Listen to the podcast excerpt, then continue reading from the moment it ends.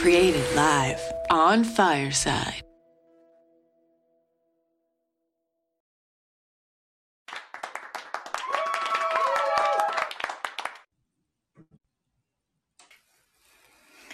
All right. Well, good afternoon, everybody. It is noon on Wednesday, and uh, it is office hours with Dr. DeVoe. Thank you for being here. Uh, for students who are seeking to find experience in internships as well as permanent jobs, Campus Career Services more than is more than a resume critique office. These offices prepare students to realize their potential in the job market. The pandemic has forced colleges and universities to redirect, pivot, and problem solve. So today we're going to be talking about did the world and the, the, virtual world open doors and opportunities for students, or did this virtual reality create obstacles that may limit student hiring potential? Uh, we have with us Mr. Andy Chow. He has he goes by he him pronouns. He is an experienced musician, live performance producer, higher education professional, and educator. As director of career engagement at Berklee College of Music, he leads the strategic student outreach career engagement plan. That sounds awful fancy, and marketing and communications for the Career Center. He was formerly the director of career services and student programs at Boston Conservatory, where he developed a comprehensive career services model for the conservatory, implementing and producing a diverse portfolio of programs that included the Entrepreneurial Grant Program, the Professional Development Initiative, and the first and now annual Senior Dance Showcase in New York City. He continues to serve as the executive producer for both the musical theater and dance showcases for graduating seniors at Boston Conservatory at Berklee. Prior to working in higher education, he was a full time music educator and has taught in the Fall River Public School Districts in Massachusetts, Boston Public Schools, and the Rivers Commute School Conservatory. He currently serves on the board of directors and performs with the Boston Gay Men's Chorus and has toured in South Africa and the Middle East, performing in Tel Aviv and Jerusalem, Israel, Istanbul, Turk, and uh, has a doc. And he's a doctor of education candidate at Northeastern University and holds a music uh, sorry, a Master of Music Education degree from Boston Conservatory and a Bachelor of Music degree from the University of Massachusetts at Lowell. Welcome, Andy. You could take yourself off mute, and I'm going to take a sip of water after all of that. So, welcome to welcome to Office Hours with Dr. DeVoe. Hello, happy to be here. Thank you for having me.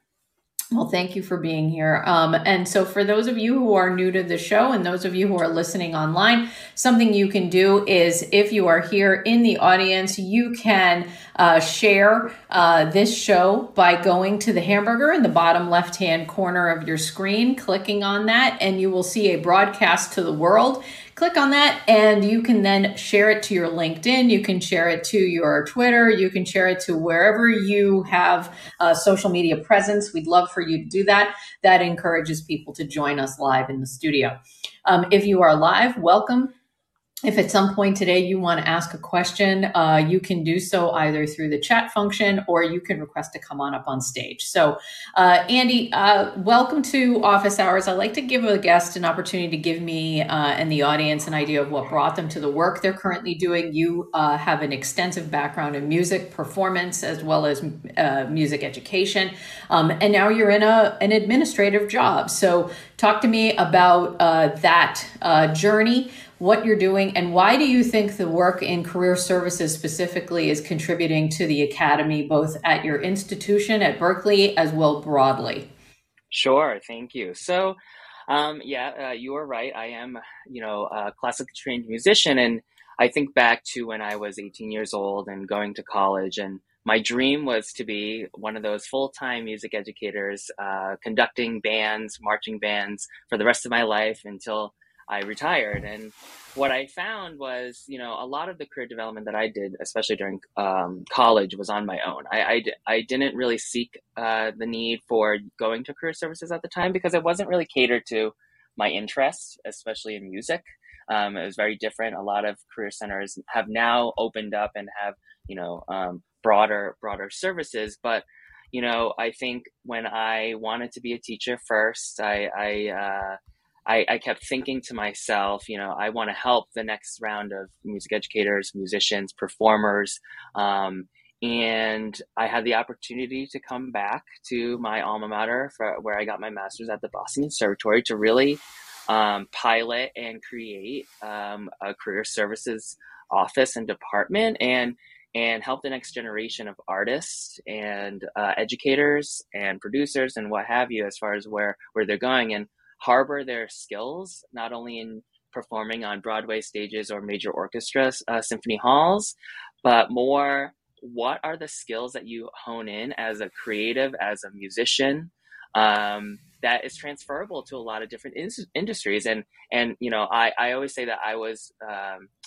kind of the I don't want to say patient zero. It's not. It's maybe alumni or professional zero. You know. Yeah. I, yeah. I, I, I never thought of what the the skills I had when I was developing as an undergrad student from 18 to 21 years old. I was just like, yeah, I'm good at this, or I like to learn about this, and and I, I, I only had one clear vision of what I could do with the Bachelor of Music degree in music education. Mm-hmm. I, I said I can only be a teacher, um, right. and it wasn't until um, my my graduate program where I realized like I could do anything I wanted if I just mm-hmm. got the mm-hmm. right development and I had the right advisement and uh, um, and honed in on what my skills are.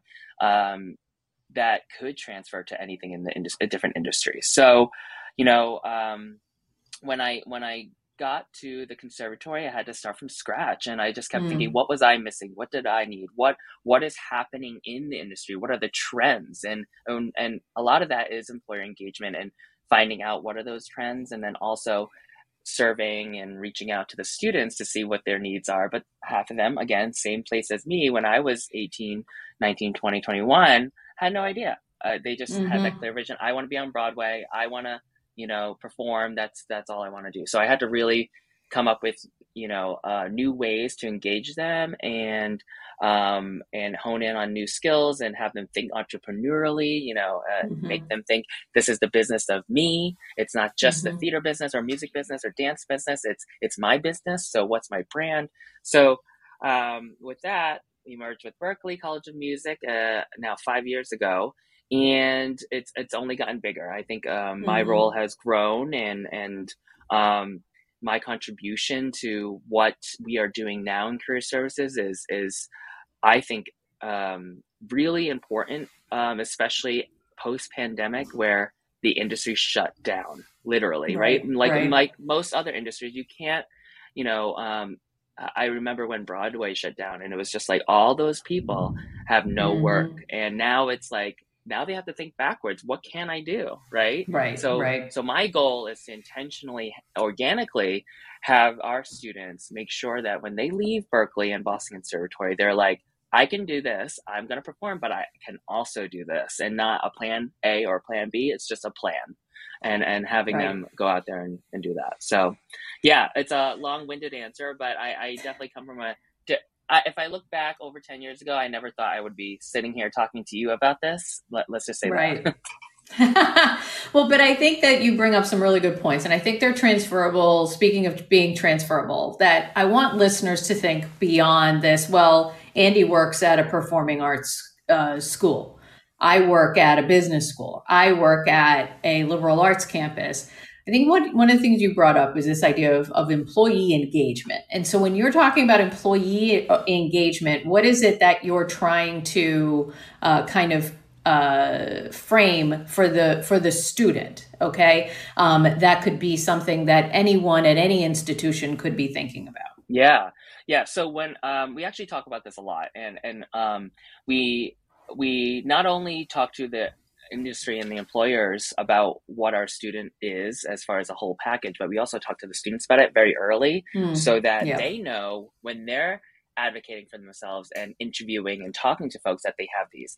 Um, we have four pillars that we actually talk about. I'm glad you asked this question. So um, hopefully I can remember all of them. But as as as you can um, and all this is transferable to whatever kind of college you're working for but when when we when we base it on musicians and artists we think all right what do they have already that we can translate for them and say you could, that means you can do this as well so one of them is stage presence right we go this is a performing arts school number one and when they get up on stage nothing in the world matters except for their craft that they're putting out there mm. what does that translate to what are those what are those skills then Well, if they have great stage presence and they can hone in on that, then that means they can present, right?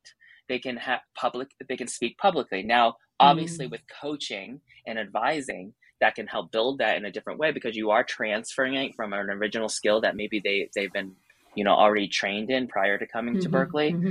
But stage presence is is one. Improvisation. How many times have higher ed folks had to improvise on the spot, right? I think back right. to the day, days when I worked in orientation and something went wrong and you have to just improvise. There's no microphone. Mm-hmm. What do you do? Find a megaphone or something, right, right? Right. So so improvisation. Our our students are improvising musically all the time, um, dancing on stage. Uh, if they're acting, if they forget a line, so with that, they're improvising and being creative on the spot, and that's what I think that improvisation and creativity, bringing that to the tech industry, and we've had alumni do that, um, being able to think on the spot, like if this doesn't work, so they're critically thinking, what else could work? Right. Right. right. Um, so that that's also something, right? Um, entrepreneurship, which I've already based, uh, talked about. Obviously, with our industry, it's it's there's no clear path. There's no like mm-hmm. you do four years an internship and you get a job. It's not like med school. It's not like law school. It's you got to figure it out and you got to you're hustling your own. yes, exactly, yeah. exactly. But yeah. all these things lead to opportunities, which is also really great, right? Right. So, right. Um, and, and, then the last thing, collaboration. I think that's this is probably one that uh, is probably the most broad. Collaboration is something that we all do in whatever mm. job we do, right? Mm. Um, and our students are working in ensembles creating music, creating art, creating shows with a lot of different people and being able to manage that and and also time management, right? Mm-hmm, you know, mm-hmm. manage all these different things. Our students are also and most students in college are doing their courses, but then they're also leading a student club. They're also part of student government. They're in sports. They're in uh, ensembles. They're they're, they're working working a, working a yeah. part time job, yeah. student employment job, internship. So so that collaboration and time management is also something that I think would be very transferable to any any college career center. And, I'm, and and so I'm glad you brought all that up. And I, I think that what uh, is a misnomer out there, and I tried to convey that in the intro to the show and the promo to the show, is that for for some people, um, especially people of a certain age, and I think that uh, those people of a certain age tend to be parents uh, who are sending their kids to school and they say you need to go to the career center to get a job. And that's not what the career centers are. And and it's interesting um, several years ago i was at a conference uh, and it was for executive leaders in higher ed and i was speaking to a woman who was one of the big search firm uh, people okay? And i lo- always like to talk to her because i like to say what's what are the big searches happening right now? What are the trends out there? What kind of jobs are people looking for? And she said we're i can't hire enough people to run financial aid offices and i can't hire enough people to run career services offices. I'm like oh that's interesting. What's the difference? Like what are you seeing that's a difference between these two types of searches? And she said well in financial aid people who go to become directors of financial aid started as work study students in financial aid. Like they literally started there and they were like, oh, I kind of like this. And they kind of move their way up and eventually they end up in a situation where they're there. People who are in career services, one of the biggest problems that she was finding was that she would talk to the president of the university or the college, or they would talk to the vice president or the provost, whoever's looking, whoever is the the overseer of that area.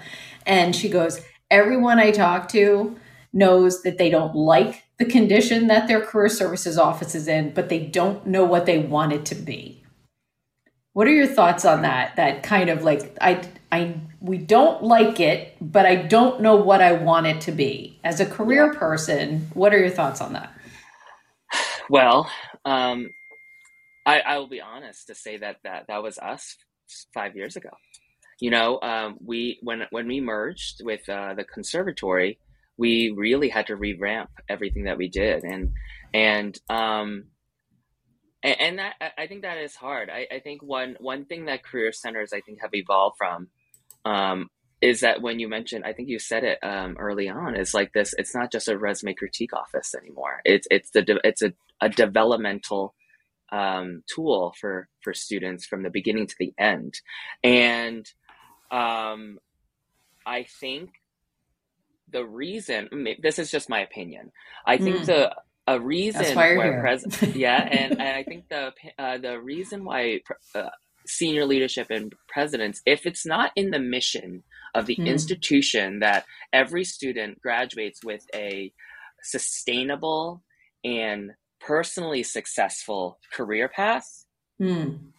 then then there's there's no way that there's institutional um, support to Right. to develop that. And now, will I say that five years ago we had you know that all set up and it was good? No, absolutely not. I think what uh, my management team are saying now is like we are finally here. We are fi- we have the right team. We have the right uh, strategy. We have finally grown to this to this um, workflow that works for Mhm. students, and then Mhm. also the students have changed Yep. post pandemic. I mean, Yep. they're they're so different now. Never mind they're Gen Zers to begin with. That was Yeah. also a learning curve for a lot of us, right? Mm-hmm. Um, mm-hmm. So so for me, I think it's it they don't know that that executive leadership doesn't know what a career center should be if it's because they might not have that as part of their mission and vision for the institution as a whole and have the influence of the whole institution and support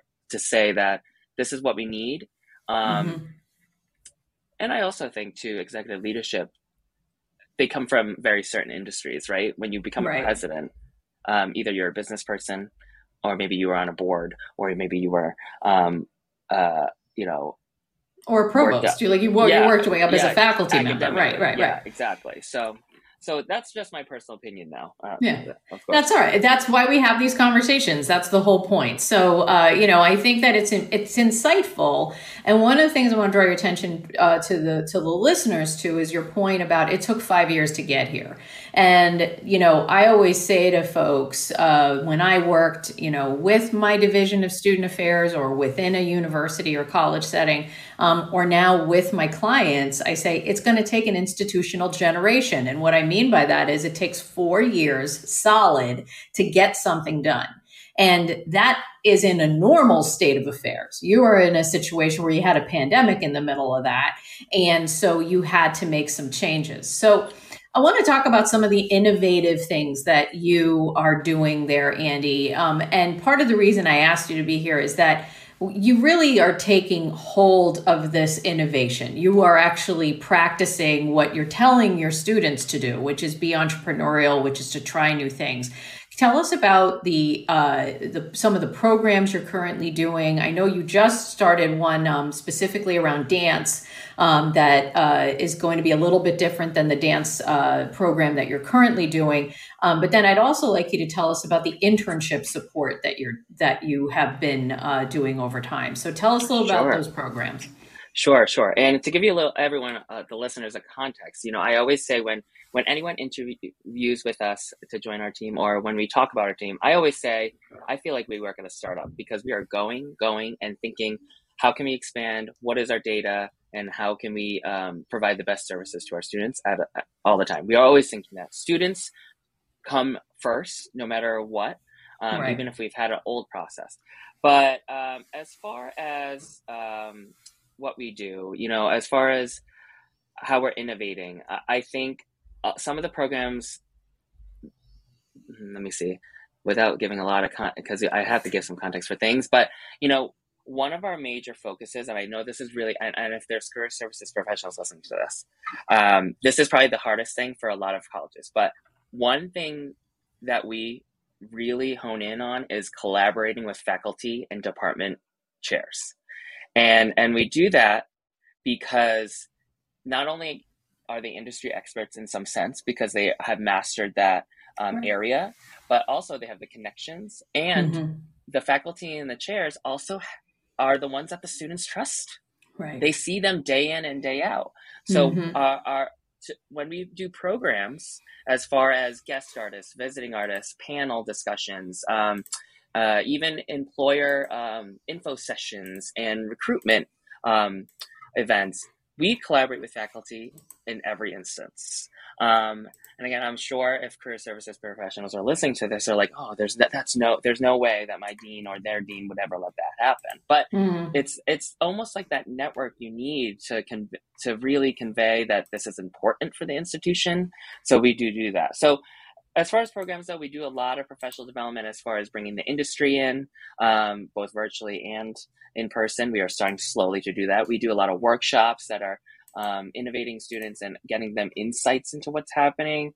Um, we do boot camps. We do um, a one day big uh, career conference for all hmm. students mm. uh, every april. We call it career jam you know uh, obviously you have to make it music related um, and that's where we bring the best of the best industry professionals on campus, where they get to um, talk to students about what's going on, the state mm. of the hmm. industry. How do you do this? How do you step foot in this these different industries? We have a keynote. It's typically an artist that has not necessarily just been successful, but also um, have a personal mission to change the world, change it with their art, and and also have gone through struggles as a musician because we don't mm. want that perfect musician here, right? Right. right. Um, but uh, with that too, we the Career Center here also provides this uh, a robust student employment program, which we use as career development. Now, I, I'm I'm sure a lot of offices don't have student employment have in the career center. Some may do that, but I, I see a lot of it in student financial services more that more so than the student affairs, mm-hmm. um, career development side. Right. And but we use that to our advantage. We during our merger stage, we decided to um, put the student employment office here because that is your first step to having um, uh, an experience to build your resume and gain mm-hmm. skills. So right. we use that as part of our student life cycle to say this is where you can start getting experience. Right? We have those high school students that say all I've done is National Honor Society or this or that. How am I supposed to get an internship? Right? Mm-hmm. So mm-hmm. so we do use that. Um, and then our internship program that you asked about, we have uh, also probably one of the only, not one of the only, I, I, think there's very few career centers that administers the academic credit for uh, internships. Right. And we have full control of that, which is wonderful. So we do have mm-hmm. two, we have a one credit and two credit internship course that is administered through us, and students can um, not only get support in applying for internships because we make employer connections that we can also mm-hmm. recommend to students, um, but we also have give them that um, advisory support when they're in their internship and manage them right. through a cor- coursework um, through discussion, through reflection, through meetings, um, so that they feel supported. And we also check in with the the you know um, the that it all aligns, so that, right. that we see the whole picture of a student um, from both views. I think something that you brought up that that requires some some thought here is that one of the things that you were able to do, and this is a five year program that you've actually been able to implement, is that your career center, and make sure I'm, I'm not overstepping my understanding here, is that you not only have your traditional career piece, but you also handle student employment. You also handle uh, the internship and the internship credit that goes along with that and that you you have now created uh, something that is truly unique because there's not a lot of institutions that want to give up one of those or both of those and put them into another into an office that typically wouldn't have that but I think one of the things that's important here from a from a think differently, and I think what we need to start doing as a, a, the academy, as as a student services, student affairs, and higher ed in, in general, so we have to start to think differently because what's happening here is that by you doing this is that you actually build a relationship with the student. The student, you your staff, the people who work in your department can say Laura DeVoe was working as a front desk attendant in the careers in the in the campus center since day one. She can talk a dog off a meat truck. She knows how to have a conversation with people. She knows how this and now she thinks she can't do an internship. We need to make sure that she understands that she has this. And so you've actually been able to see them in their uh, in an environment as they transition up through their their uh, growth at the institution. Um, mm-hmm. And I want to really key in and, and kudos to you for saying, nope, we're going to hang on to this internship piece, not only as a gateway to say, go get an internship, but it is a way for us to say, no, this is actually what meets our criteria for credit. This is, in and, and I would have to imagine it actually protects the student in some way because there's a lot of, there's a lot of bad internships out there. And uh, there's a lot of bad actors out there who say, you know what, we got to do? We just got to find a couple interns. Well, A, you're not paying them, and B, you're probably having them doing stuff that's frankly illegal. Um, and so uh, I uh, kudos to you for doing that. Um, and and that takes a cultural shift. That takes some assumptions from the institution about what you know what are we doing here and who's performing what function. Um, so I'm, I'm sure that there was some uh, hand wringing and hair pulling uh, throughout all of this. But it, it makes sense in terms of going back to what you said early in the show, which was we're finally where we want to be. It's taken us five years, but we're finally, you know, cooking with gas. Yep. Yep. Which is great. Um, so let's talk about the pandemic uh, because the pandemic is still happening. And as I say, literally on every show, the pandemic isn't over just because you're over it. Um, and uh, so the pandemic's created new ways of doing work, whether it be on Zoom, whether it be in this hybrid situation, uh, whether it be behind a plexiglass wall. Um, we are doing all kinds of new work. Um, it's also peeled back a lot of realities about inequities and how we approach work and education. Um, what have you learned about how services are delivered to your students during this time? And then I want to uh, kind of get to the performance aspect of, of the Berklee student. But but talk to us about the the inequities and and what you kind of saw as you went your way through. Yeah, um, I mean, as uh, most institutions, uh, we you know it was abrupt. Obviously, when we closed back in March 2020, and students were in internships mm-hmm. already, right? Right. Um, and and to go into the inequities i mean um, one just having the right technology to do some of these internships as particularly in, in our industry right as far as the performing arts and uh, techno- technological spaces you couldn't do a studio intern remotely unless you had all the equipment and that is money. And that is those are things that students just don't have. And and they're not provided by the employer or by us. And mm-hmm. um so you know the needs to do to facilitate the internship. Of course the technology not only hardware but software. I mean right. you know it, it, and that's the thing too when you have a temporary intern for one semester that's not something that most companies will invest for you to personally have on your computer for the rest of your life um, right. for free. Um, uh, i also think like during the pandemic i mean inequity i don't know if this is inequity or just a, a, an issue. Um, mm. i think a lot of it was people couldn't stay in the US. International students had to move home and mm, they were doing point. their internships overnight. Yeah. yeah. you know, during yeah. the, the night hours of their, mm-hmm. their home hometowns and yeah. where we are running a nine to five business. Mm-hmm. Um, so what we learned, uh, I will say is like, thank well thankfully the career center operationally we are a startup and we were we mm-hmm. adjusted quickly right we yeah. were on slack before anyone else at this institution was internally. And so, but as far as companies and the music industry, which already moves really slow, mm-hmm. it was a mm-hmm. learning curve for them. And a lot of them mm-hmm. canceled their internships in the very beginning and they, they couldn't get their act together in order to get the um, remote stuff working. But, you know, I think um, as far as equity, a lot, it's not consistent. I mean, um, some remote interns worked had to be on a certain time period. Some of them just did projects. Some of them, you know, um, were able to meet with their supervisor once a week. Some of them met, met with them every day just to do a check in. Mm-hmm, so mm-hmm. I, I'd say those were the main things as far as inequities. And so when it's because your students and your campus are you know everything there is so performance driven, what what have you learned about opportunities that you hope continue beyond the pandemic? So what are maybe some things that eventually when people got their shit together and were able to say okay let's we're going to change this are there some things that you're hoping continue? Or uh, are there some things that that you're like i really hope this doesn't stay? Yeah. Um, well as far as performance wise what we're seeing now you know as here's a good example broadway.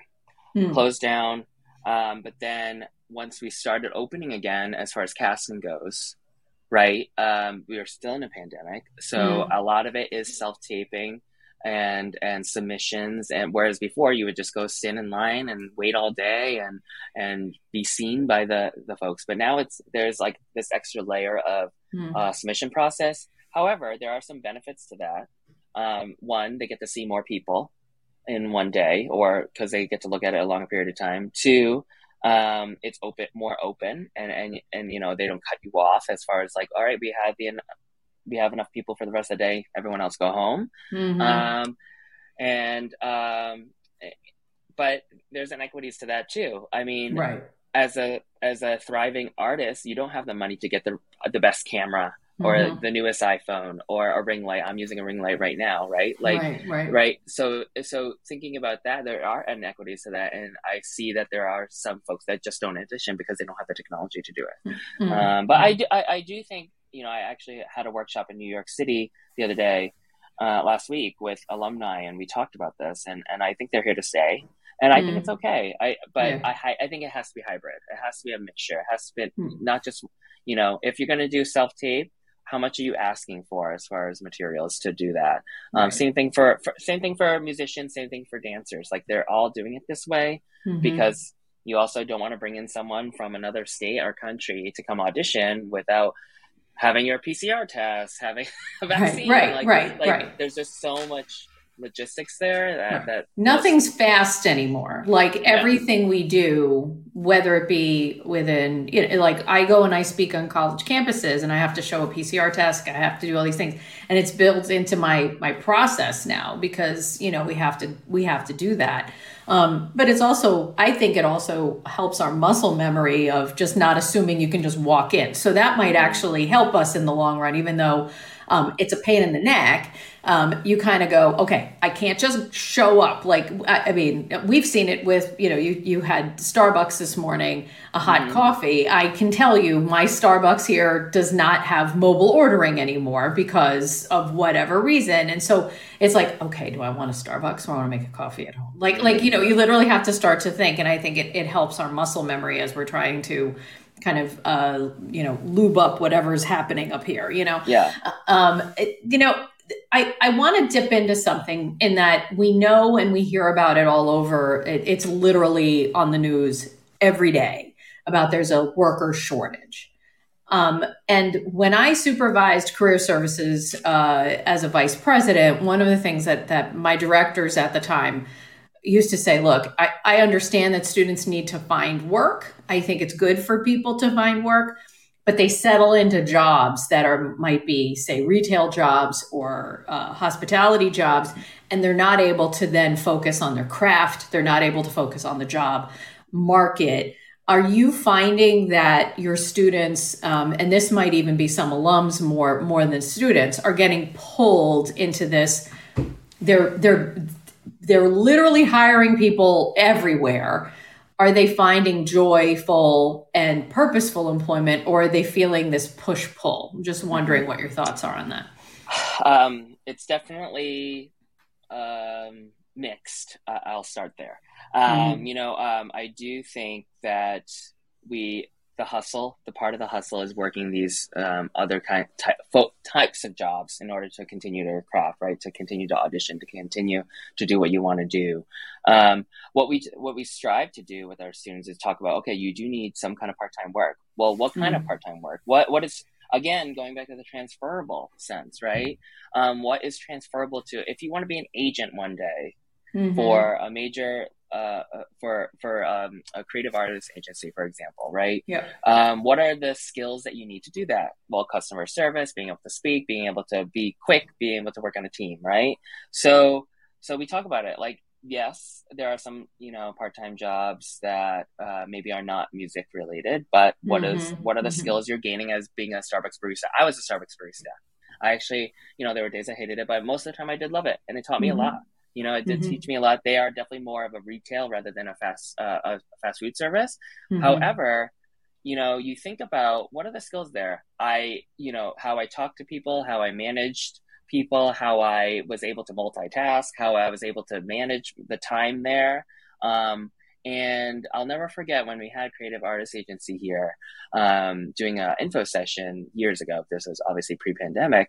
Mm-hmm. They said, if on your resume, if you said that you work in a coffee shop and you explain what you did, we actually look at that as a great thing for an intern because you're able to work with other people. Like mm-hmm, I mm-hmm. always have that kind of like, well, yeah, if you want to do these other jobs, yes, it's not your main focus, but it is also again transferable. How can you transfer that, right? Right. Um, right. But I also uh, will say that w- there are some benefits to, you know, maybe doing some side jobs just to get the the bills paid but then being able to do your own thing and produce your own work and produce build your own company do freelance. So some people do like doing that. Some of our alum like to have that balance. Some people work a nine to five and something that's not relevant whatsoever but are able to then do something else that is part of their craft and be able to go do those things and perform and, and create um, mm-hmm. so th- mm-hmm. it is a mix there for sure I that's great, great response. I appreciate that. It's really thoughtful, and that I think one of the things that we have to stop doing is think that oh, there's only one right path. And so, one of the reasons I was intrigued to have you on, Andy, is that um, students, especially uh, people who go into the arts, uh, there is no one path. There is so many things, and they have to be nimble. Um, and this was even before the pandemic, which I think is helpful. Um, uh, after, uh, I want to just call people's attention. We're here with Andy Chow. This is Office Hours with Dr. DeVoe. Um, this is our weekly opportunity to talk about higher education, U.S. higher education. Someday I'm going to talk about Canada um, and, and other places. Uh, but we're talking about U.S. higher education each week right here on Fireside. Uh, typically, our show is on uh, noon on Wednesdays. Um, and uh, really want this to be a place, a community where people can come together, listen from great uh, practitioners, great scholars, um, and get some of your questions answered. Um, and this is a place where you can even get like, you know, a five second uh, consult. So be sure that if you want to ask a question, please do so. You know, uh, you can always request to come up on stage by hitting uh, the request button um, at the bottom of your screen. Um, next week uh, is uh, the third of November, and we will have our um, our think tank uh, come back for our second think tank show. We are specifically going to be talking about enrollment. Um, new information has come out uh, from uh, all the reporting areas that uh, enrollment is actually down nationally uh, at four-year colleges. So we're going to talk about enrollment and we're also going to talk about the trend of uh, well-positioned institutions to start getting rid of student loans as part of their package um, and start to help students in that regard. And what do we think that means for the future of higher education uh, we are going to have our great panel here, so please be with us next week on that. Following week, we will have uh, a, a, couple of folks uh, who are going to be talking about the recommendations about uh, how to deal with long COVID and how long COVID is becoming an area for our uh, a uh, for folks in their disability services offices and how uh, long COVID is now going to be part of something they're going to have to be dealing with for quite some time.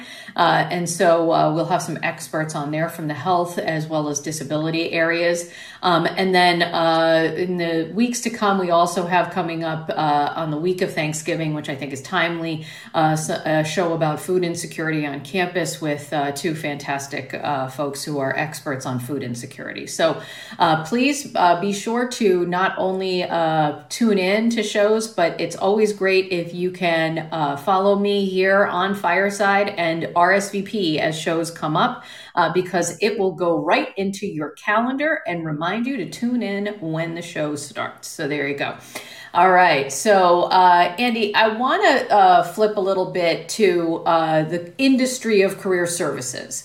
Um, and uh, some of the things that are happening right now uh, is that you know career services as a as a field and you are well positioned. You look at what other institutions are doing. You look at your own institution um, are there solutions that you've been looking for in career services that you just think that the industry is just lagging behind? I mean, this is really the, the world according to Andy, but you know, where are we missing? I think that there's a lot of, you know, I call it drag out the dinosaur. It's, you know, we're going to have a career fair, we're going to have this, we're going to do this but but where is the is the uh, industry of career services kind of lagging behind and and with that i know there's there's uh, technology that's there to help career services. There's companies like Handshake and and others.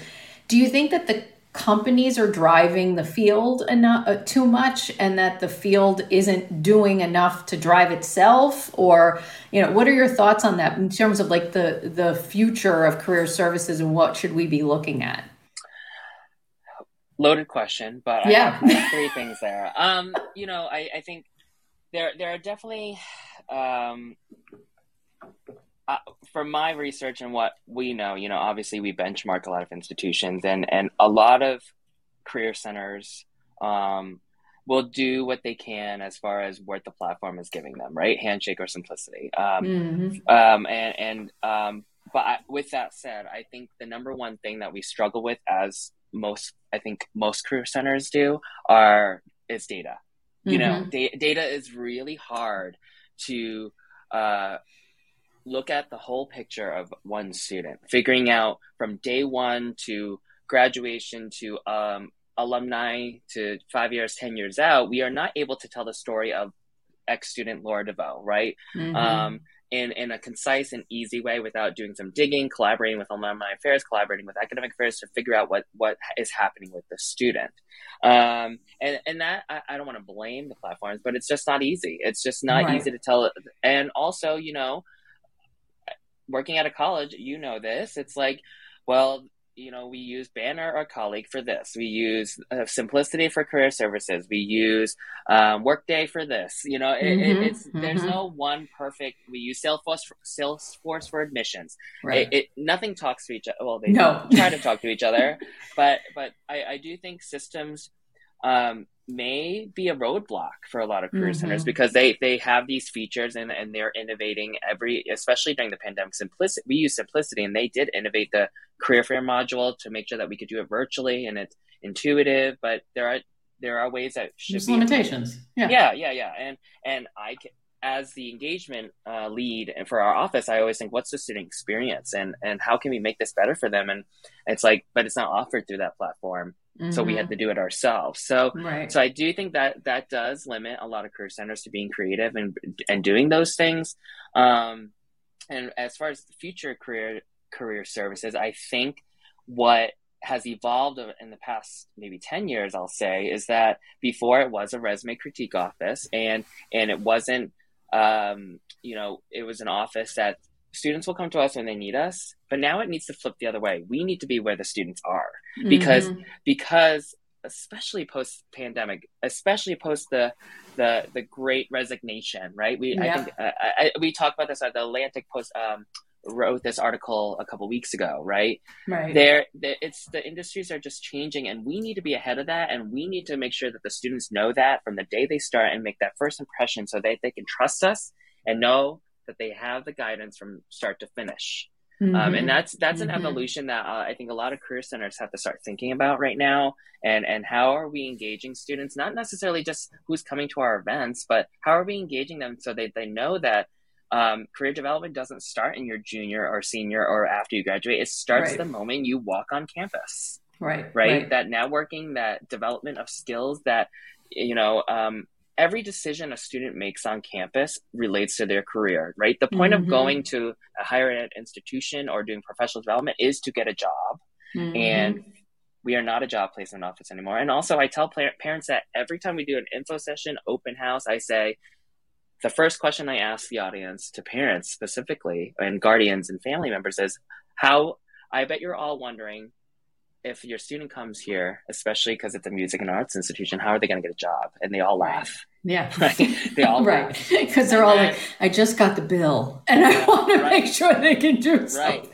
And and then we and then we talk about and, and then we talk about we say, well, it starts the moment they start here and we mm-hmm. help with that. And then all of a sudden it's like oh, I can relax. I can like, yeah. Uh, they have the support. I don't have to be calling them, making sure that they're doing this and that. And you know, a lot of parents are not necessarily musicians. Some are, yeah. uh, you know, but but I do think it's like that investment to knowing that career development starts early on, and in that engagement starts early on, and you have to make a good impression, mm-hmm. right? Mm-hmm. Um, I'll tell you. I'll tell you what, what. When we came back to full campus, on campus, I said we had we had our orientation scheduled, we had our sessions set up, and I said, uh, to my team, I said, we can't just stand at a podium and talk about our services anymore. Mm-hmm, like mm-hmm. this is post pandemic. What are we? How are we going to make a first good impression in order for them to feel like they know uh, what they're talking about? One, and that I uh, can trust them and and Right. and engage with them early on.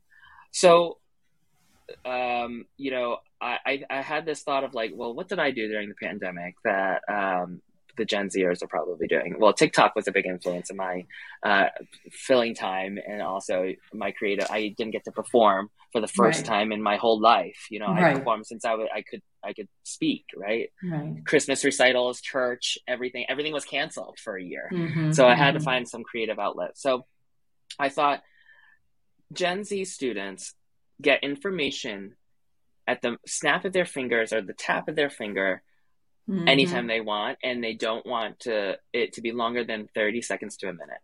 Right. Right. Absolutely. So how how are we going to deliver an hour presentation to them and have them be engaged? Well, I said, Mhm. well, let's use the influence of TikTok and make it like a giant TikTok you know that and and and we related it to them we had to really um, go to their level and think to like what would this student think about our Mhm. services how can we Mhm. talk about it how do we engage them in a way that they understand so it's not just gibberish up there and talking about you know resume cover letter you know it's like overwhelming at that point um, Right. they just got there they're excited to be there so i think what career centers need to think is, and what we're lacking in the in the industry of career services is how we're engaging and why we're engaging and is it intentionally organic so that you're actually building relationships with students rather than just making it transactional that they're walking in to get something critiqued and walk out and never come back again Right. Right. we are building relationships from the time they start here and getting to know the students and there are 5000 students here and there's Mhm. only there's only 13 of us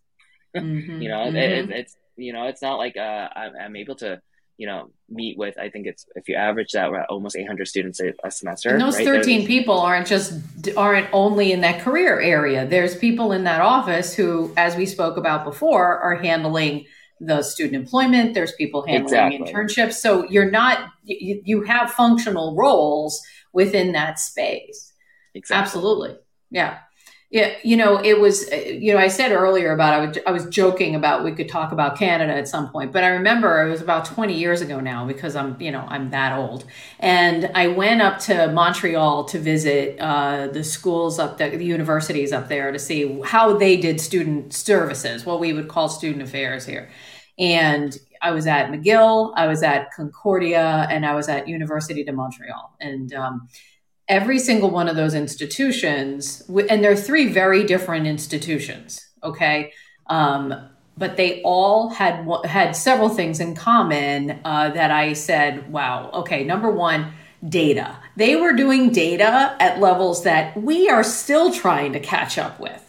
And they knew everything about every office, how many people visited, what was the reason for the visit, what was going on. I mean, they were crunch, they literally had data coming out their eyeballs, but that was because of the way, you know, frankly, uh, universities are, are funded up there. So that lines up with what what is how they're getting their money. Okay hmm but it's good because it informs the the services that they're providing. When it came to career offices, every single one of them had the career office baked into the curriculum from day one. And so students started going there from day one, doing, uh, you know, and they built relationships with the people in the offices. And it was a space that was part of their full on development at the institution. And then it was actually a space at a couple of them that as alumni, they students knew that they could continue to, to grow there. Um, and I think that that always said, I always said to me myself when I would look at some of the things that I was like, okay, that we don't do and we should do that, but this we should do, this we should do. I mean, they, they're, I'm not even going to get started about how they handle like, the, how they do uh, student activities up there is literally students do it. There's no student activities office. And if a student club or organization wants to function, the students have to make it happen. Um, which I believe me, I was like, okay, this is great. I'm going to leave now. Um, but, but you know, when you look at, at that and how we actually bake it into the program, that's one thing. But that also being nimble and something you brought up, Andy, that I think we have to apply to every single one of our offices right now within student services and student affairs is we need to be nimble and meet the students where they're at. And I think it's interesting. I, I've been saying all along that Gen Z is different from the millennials in a couple of different ways uh, millennials were rule followers that you know whether they liked them or not they were rule followers. Their parents you know took them you know they put them in a five point restraint in their in their car seat. They had the baby on board sign. They were programmed from day one to follow these rules. Gen z has that but with the understanding that yeah i understand there's the rules but these rules don't work for me. Whether it be because of uh, our our desire in our society to be just to kind of say okay we're going to put things into buckets and you're in this bucket. And it's like no i'm not in this bucket. I'm in these eight buckets. And they understand intersectionality they understand identity they understand all these things at a higher level than any generation that came before them. And they want to be able to feel that not only are they getting the services they need like that but they want to understand that the institution speaks to them, sees them, and applies to them. Exactly. And so, you know, I, I applaud you for for being that way. And I think as as higher education professionals, we need to be mindful of that. The other thing that you've brought up earlier is about mission and that, you know, that idea of who you are as an institution and the mission of the place. Are you a Catholic school? Are you a, a institution that is is specifically around uh, uh, technology? Are you an institution that is here to serve underserved populations? Whatever it is, you have to make sure that every one of your departments is not only echoing the mission and vision, uh, but also stays true to that. Um, in ways that are current and and meets the needs of your students. So I, I I'm very glad that you're here talking about that because we always have these well that's the way it's been conversations mm-hmm. in higher ed and they those that's the way it's been. Conversations are going to kill us. We have to start to move. Um, and i appreciate what what you had to say about that. Um, you know one of the last things i want to talk to you about is is this last 19 months that we've had we've all had some shared experiences. And we, but they also are informed by our individual experiences. So you've got these shared experiences, but you don't know what's happening when someone turns off that Zoom meeting. You don't know what's happening in the background. Do they have kids who are screaming? Is their dog about to explode? Is is their marriage on the rocks because of you know the fact that you can't get away from each other?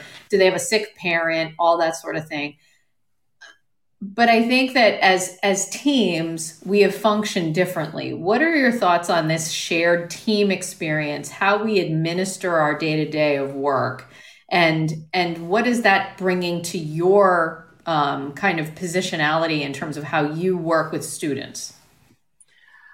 Um, I think what we definitely learned quickly was Zoom fatigue is real. Mm-hmm. Um, staring at a screen and and um, collaborating and talking and advising and um, giving directive is really hard um, in a in a virtual setting. Mm-hmm. Especially with offices like us, where we are so student facing, and also everyone in this office collaborates with each other. I work with every, from employer engagement to talent relations to student employment. We are always working together, uh, which is why we have a strong and a team that's able to facilitate all the work that we do.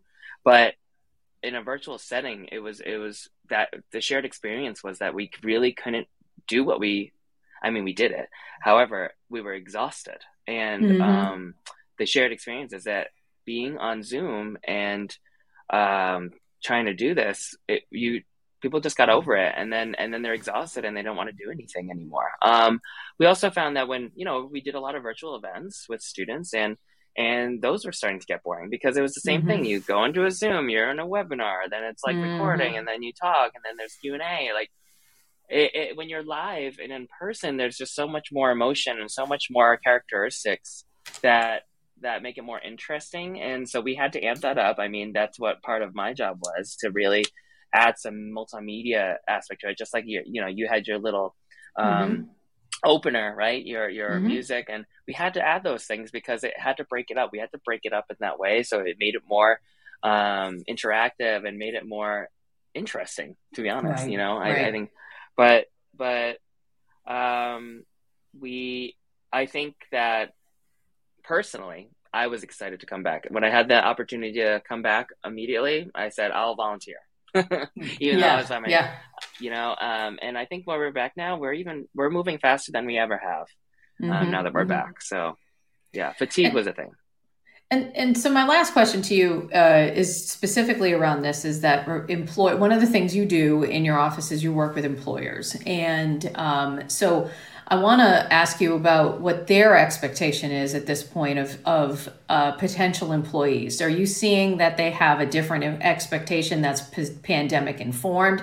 It goes beyond, say, the the application. It goes beyond, say, the the audition, which which your students have. Many of your students have to do auditions to get these parts and and opportunities but do they is there a kind of a pandemic informed way of recruiting happening are you seeing any kind of shift in that regard yeah i think uh, virtual career fairs are just more popular for employers because they don't have to travel they don't have to pay for it they don't have to um, sit at a table. It's just i i think we we had the largest amount of employers at our recent expo career fair this semester because it was virtual. Yeah, um, yeah so with that and that, kind that of, kind of echoes, and I'm sorry to cut you off, but that echoes yeah. what I hear from our admissions people is that they're like, we have the most diverse uh, number of students in terms of like where they're from, where what they're like, what they're made up of, applying to our institutions because we aren't just going to we we have a budget and we're only going to these 25 uh, college fairs now we have one every night of the week and people can dial in. So mm-hmm. you're seeing more of that. So I think it's interesting that coming in and going out, students may be benefiting from this in some way. But go ahead. Right. I apologize. No, no, no. Yeah. I, I helpful and and um I, I do think too employers are just deciding that they'd rather just do it because it's easier for them. Um, so I don't think it's going to go anywhere for sure. Yeah. No, I, I agree with you. So I think, uh, you know, uh, one of the things that that I think we are going to hang on to in some way, and it will continue to evolve and it'll get maybe cleaner and fancier and a little more intent, uh, interactive, is that we are going to be living in, in a somewhat hybrid world. Um, and my hope is that some of this hybrid op- opportunities actually heighten students. You know, one of the things that I think is really important is that when a student is actually given the opportunity to think, you know, this company in X city is really interested in you, they may never have thought about going to that city but because of that inst that because of that company because of that workplace because of the culture of that space and to say you know what? This really speaks to me. I like this place. And yeah maybe it's in a city i never thought saw myself going to but they believe in me. And that changes the game. That means you know the student actually sees a possibility and mm-hmm. you know i'm i'm excited for that because i hope that that actually changes up some of the some of what uh, some of our students are going, which is, well, everybody just stays here or everybody just goes here. It's like, well, you may want to think about something else because that place wants you.